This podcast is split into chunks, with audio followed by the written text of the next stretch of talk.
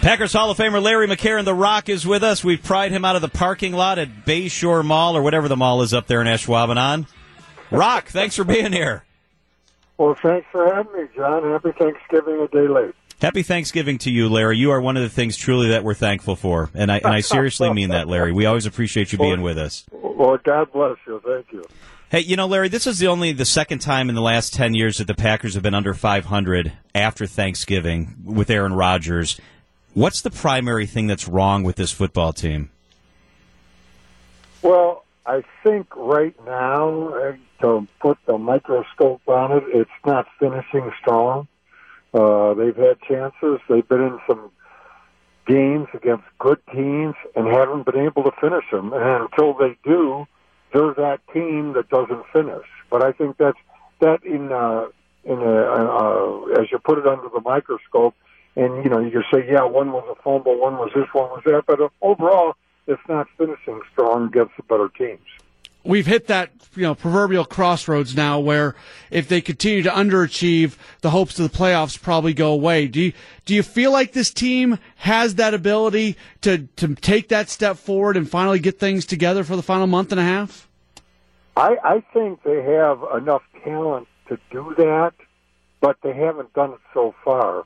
And it's been kind of an interesting season in the sense that we've had these moments continually, well, they got to win this one or it's all over.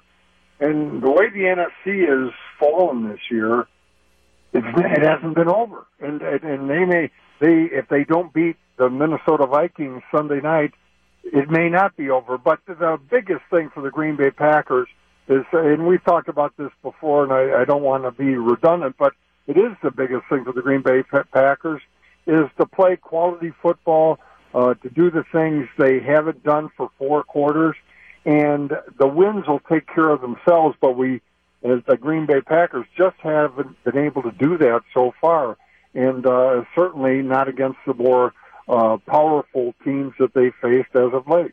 Larry, a lot of fans are excited to see Jake Kumerow play a regular season game. Realistically, what should they be expecting?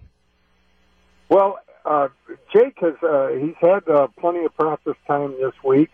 Uh, and it's, it still remains to be seen whether he's up and active against the Minnesota Vikings.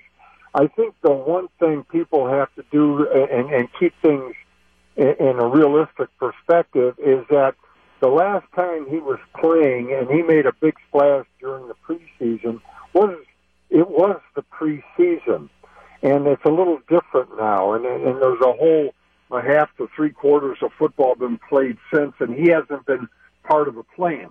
And, uh, you know, some of the people that he was ahead of at one time, and I'm talking about Marquez Valdes Scantling, I'm talking about Equanimeous St. Brown, those types of players, they may be, in fact, ahead of him now because they've had a half plus of professional, real deal NFL football where Jake has not. Now, he was certainly an intriguing prospect during the preseason, but I think we all have to keep that in perspective. It was the preseason, and some of the other young fellows uh, that he may have been in front of, well, maybe he's not in front of them anymore. Larry, your wife usually listens to this show. Uh, I've been told she's not today, though.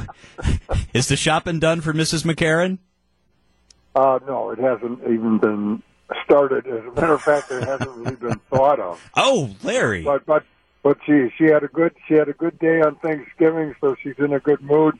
Uh, a couple of the grandkids are in town. She's in a better mood, and I'm not home right now, so she's in a super mood. Everybody wins. That could all change in the next couple hours. Larry, thanks for being with us. Have a great call on Sunday. Hey, you guys have a good weekend, huh? Yeah. Thank you.